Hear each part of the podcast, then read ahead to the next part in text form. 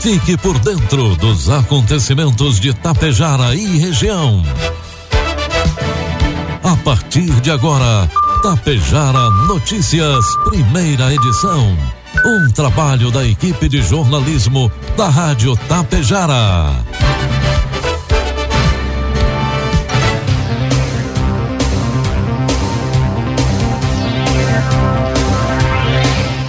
O sinal da Tapejara marcou pontualmente 7 horas. 17 graus é a temperatura, sol brilha, tempo bom. Hoje é segunda-feira, dia 29 de janeiro de 2024. Notícias desta edição: Governo Gaúcho alerta para sites falsos de pagamento do IPVA. Agências FGTA Cine do Rio Grande do Sul oferecem quase 8 mil oportunidades de emprego nesta semana. INSS cria política de enfrentamento ao assédio e à violência. Em 18 anos, Tapejara teve apenas seis casos confirmados de hanseníase. Coasa confirma compromisso ambiental ao adotar fonte de energia limpa. Vice-Geraldo Alckmin participou do lançamento da pedra fundamental de uma usina de etanol em viadutos aqui no Rio Grande do Sul. Seis pessoas ficaram feridas em acidente de trânsito entre Tapejara e Santa Cecília do Sul. Com o oferecimento da Bianchini Empreendimentos e Agro Daniele, está no ar a primeira edição do Tapejara Notícias. Muito obrigado pela sua companhia. Desejamos a todos um bom dia, excelente semana. Agora, 7 horas, 1 minuto e meio, 17 graus é a temperatura. Produtor, é tempo de colher. E na Agro Daniele, a colheita do melhor negócio para sua safra é agora. Faça parte da Safra Mais Agro Daniele e negocie sua produção de soja e milho com quem armazena e processa os grãos aqui mesmo, na região. São mais de 30 anos proporcionando segurança, facilidade e a credibilidade que você merece para tomar suas decisões com confiança. Ligue 54 3344 4200 ou procure o coordenador da unidade de recebimento de grãos Agro Daniele mais próxima. Safra Mais Agro Daniele. É tempo tempo de colher o melhor negócio.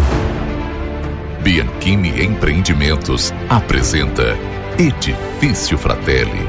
Localizado em área nobre da cidade, perto de tudo que você precisa, com excelente área de lazer e espaços cuidadosamente projetados para despertar as mais belas emoções. Apartamentos de dois e três dormitórios, com ambientes amplos e integrados Salas comerciais térreas, pensadas em valorizar o seu negócio.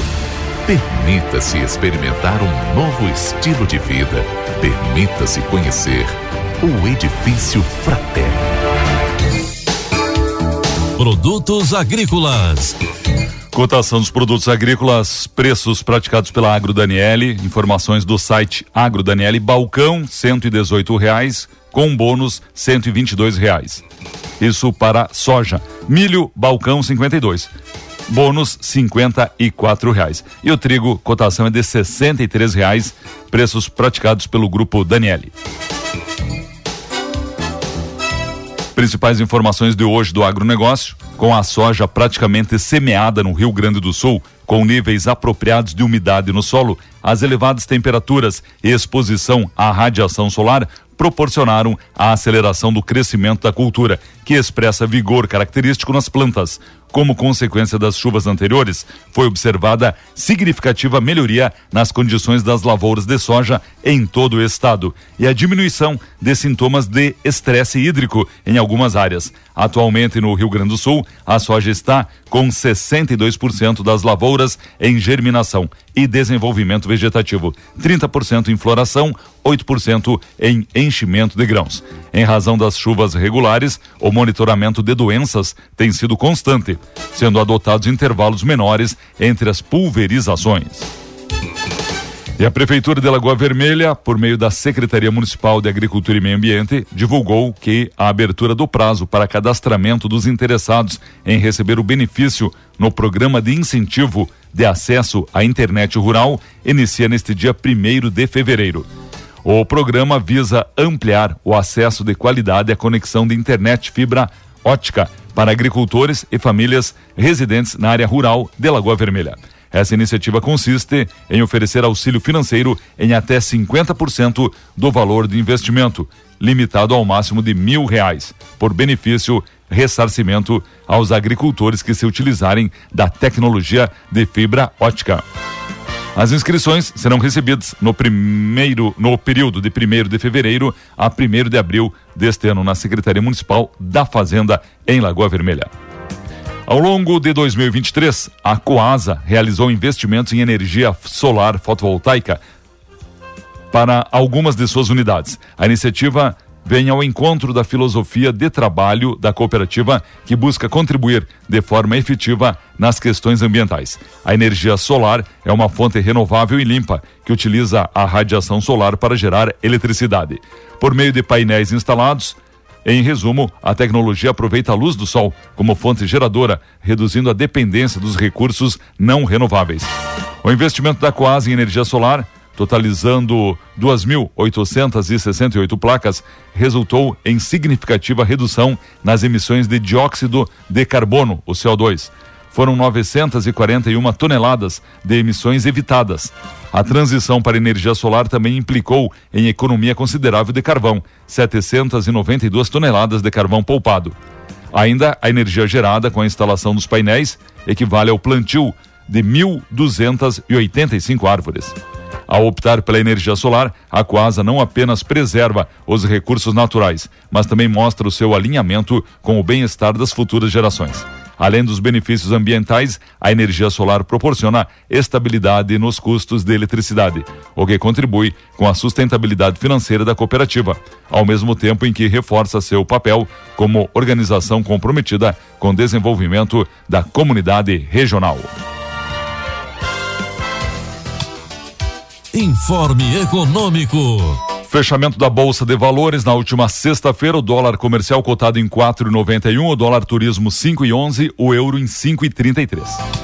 O Banco Central faz a primeira reunião do ano do Copom na terça e na quarta desta semana. O Comitê de Política Monetária anuncia no final da tarde de quarta-feira a decisão sobre a taxa Selic, reduzida para 11,75% ao ano na última reunião de 2023 existe uma expectativa de novo corte de 0,5 ponto percentual para agora e também para a próxima reunião do Copom em março. O sorteio do último sábado da Mega Sena não teve vencedores no prêmio principal. A premiação acumulou e pode chegar agora a 76 milhões no próximo sorteio, na terça-feira. Os números sorteados foram 10, 20, 30, 42, 47 e 53. Quem acertou cinco dezenas ganhou o prêmio de 61.715 reais. Quem acertou quatro dezenas leva um prêmio de R$ 1.099. Os sorteios da Mega são realizados três vezes por semana: terças, quintas e aos sábados. A aposta mínima de seis números custa cinco reais. Os custos dos planos empresariais de saúde no Brasil superaram a média mundial e as operadoras devem reajustar o preço em cerca de 25% em 2024, afetando cerca de 41 milhões de pessoas. A inflação médica foi três vezes maior que a inflação oficial, o IPCA. Enquanto os preços em geral aumentaram 4,8% no ano passado, a inflação médica subiu 14% é mais do que a média global, de 10%. O reajuste nos planos empresariais, no entanto, pode chegar a 25%.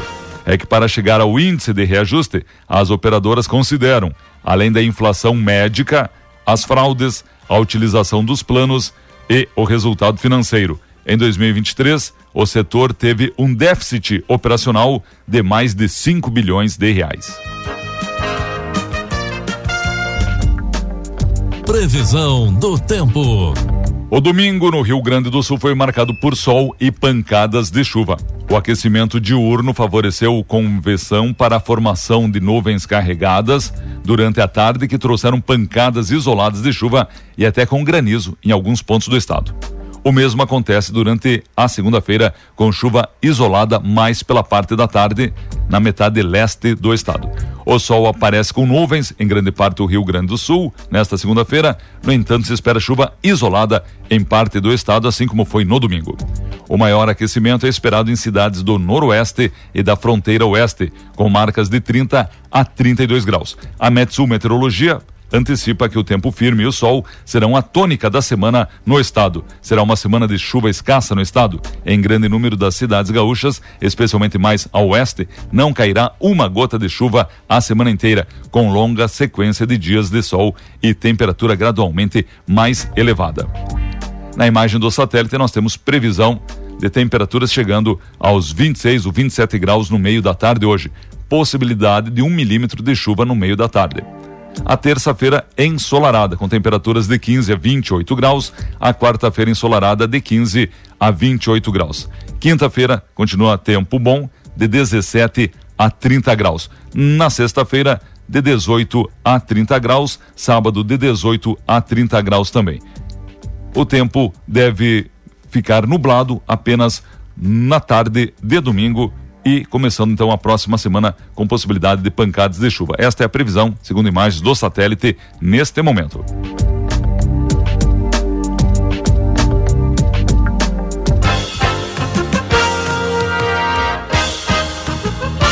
Na tarde da última sexta-feira, o vice-presidente e ministro do Desenvolvimento, Indústria, Comércio e Serviços, Geraldo Alckmin, participou do lançamento da pedra fundamental de uma usina de etanol em viadutos aqui na região do Alto Uruguai. O investimento privado de 800 milhões de reais.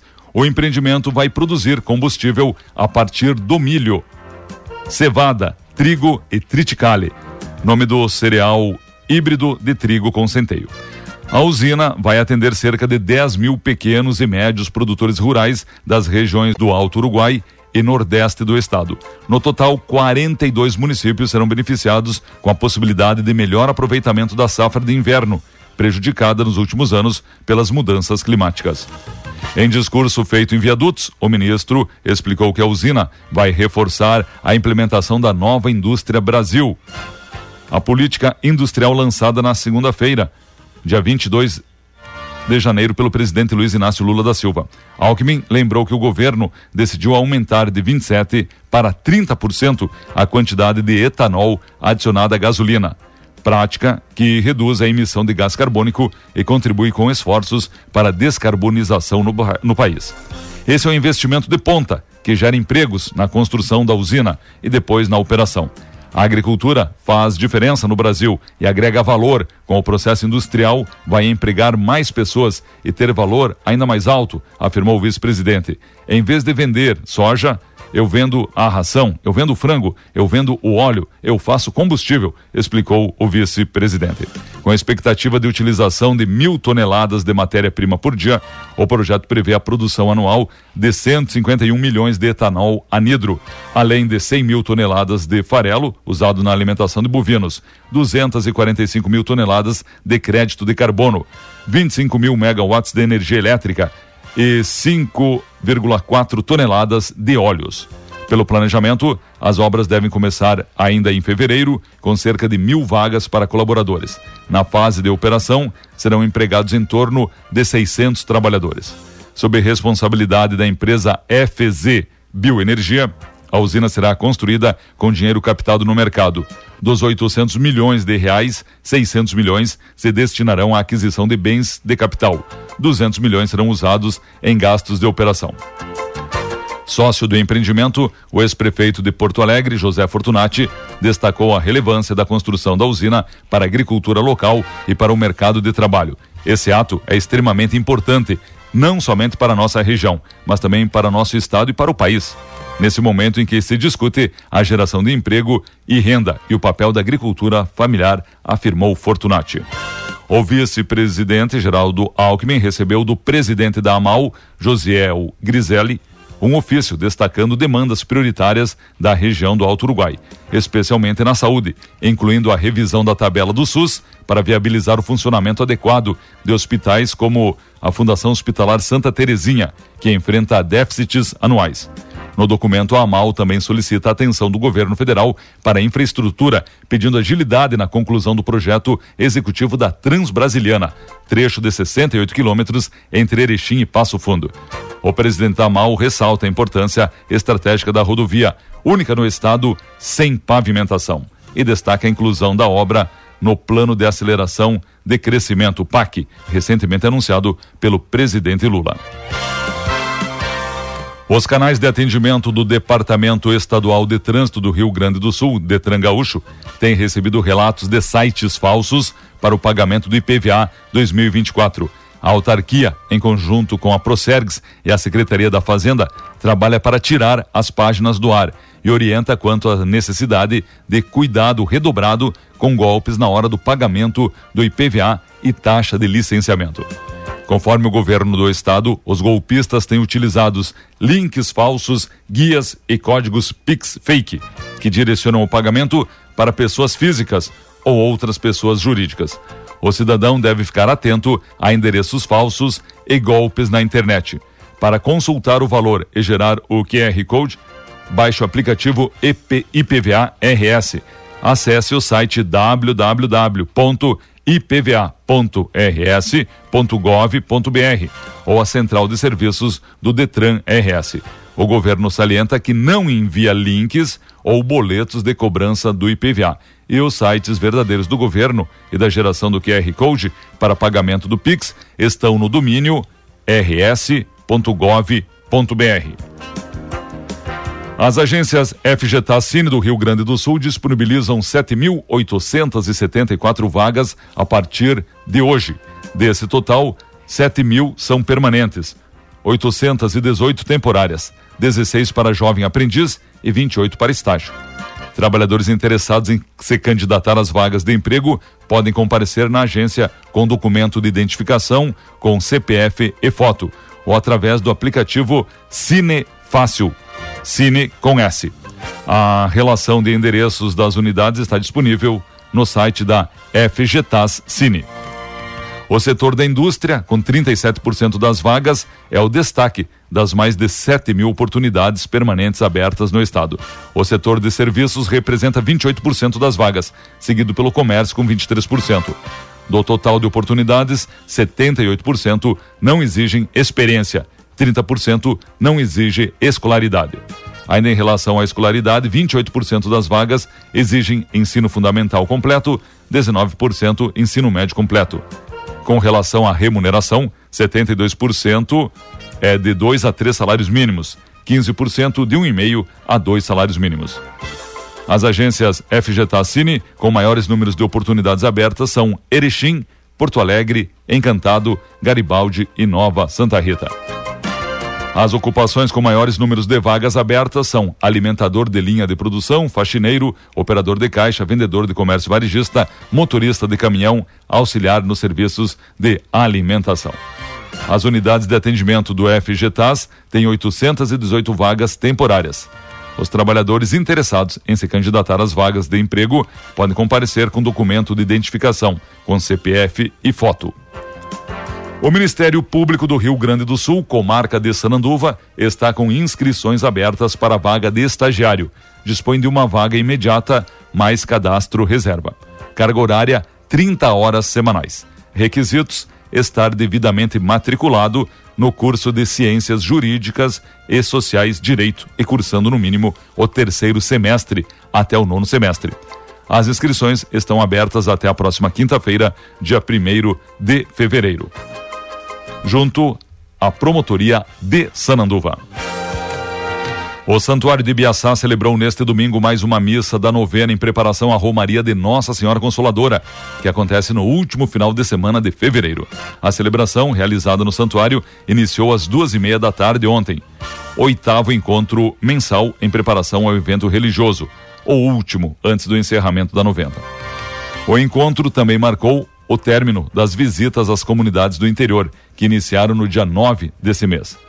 É o encerramento da peregrinação de Nossa Senhora, a Romaria das Comunidades, do povo de Biaçá, para nós também estarmos preparados para acolher bem os romeiros para a 72 segunda Romaria, é a celebração desse domingo foi o fechamento da peregrinação de Nossa Senhora nas comunidades, explicou o reitor do santuário, Padre Edio Bresolim.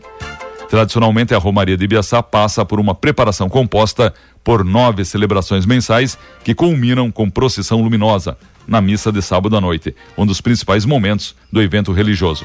O momento marca também o encerramento da novena diária que acontece nos nove dias imediatamente anteriores. A 72 segunda Romaria de Ibiaçá acontece nos dias 24 e 25 de fevereiro com o tema Mãe Consoladora ensina-nos a viver como irmãos. Agora 7 horas mais 20 minutos. Tapejara diagnosticou nos últimos 18 anos seis casos de hanseníase, conforme dados da coordenadora municipal de vigilância em saúde, Andréia Calegari Dering. O número corresponde a uma taxa de 2,4 confirmações para cada 10 mil habitantes. Responsável por provocar manchas em diversas partes do corpo, dor, perda de sensibilidade, entre outros sintomas, a hanseníase é uma doença infecciosa, contagiosa, não hereditária e que tem cura. Para conscientizar a população sobre a importância do diagnóstico e tratamento precoces, o último domingo de janeiro é marcado como o dia de combate à prevenção à doença. De acordo com a Andrea, todos os pacientes diagnosticados nos últimos 18 anos em Tapejara foram acompanhados pelas equipes de saúde do município e a maioria deles recebeu alta do tratamento. Seis pessoas, entre elas duas crianças, ficaram feridas em um grave acidente de trânsito no início da noite do último sábado. A colisão frontal aconteceu na RS 430 entre Tapejara e Santa Cecília do Sul. O acidente envolveu dois veículos de passeio, um Fiat Uno e um Volkswagen Gol. De acordo com o Corpo de Bombeiros Voluntários de Tapejara, um dos carros era ocupado por cinco pessoas da mesma família, moradores de Santa Cecília do Sul. Conforme o relato, uma criança de 7 e outra de 12 anos de idade Três adultos, com 19, 32 e 34 anos, apresentavam escoriações, dores no tórax e membros superiores. Uma das vítimas possuía fratura exposta.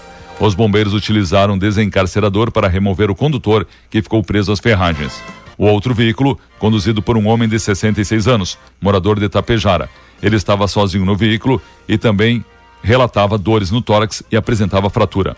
As seis vítimas foram socorridas e encaminhadas para atendimento no Hospital Santo Antônio, aqui de Itapejara. Além do Corpo de Bombeiros Voluntários, o SAMU e a Brigada Militar atenderam a ocorrência. Chovia bastante no momento do acidente. O Instituto Nacional do Seguro Social, INSS, consolidou, na última sexta, uma política de prevenção e enfrentamento ao assédio e violência no ambiente de trabalho e relações institucionais. A publicação das regras no Diário Oficial da União é resultado de debates que tiveram início no ano passado, com o objetivo de criar um fluxo de denúncia, acolhimento e proteção das vítimas, além de uniformizar o encaminhamento para as punições por condutas ilegais. As medidas entram em vigor agora em 1 de fevereiro, determinando os procedimentos para acolhimento, escuta e acompanhamento. Também criam o Comitê Permanente de Prevenção, Enfrentamento e Assédio à Violência, que conduzirá as ações relativas à nova política.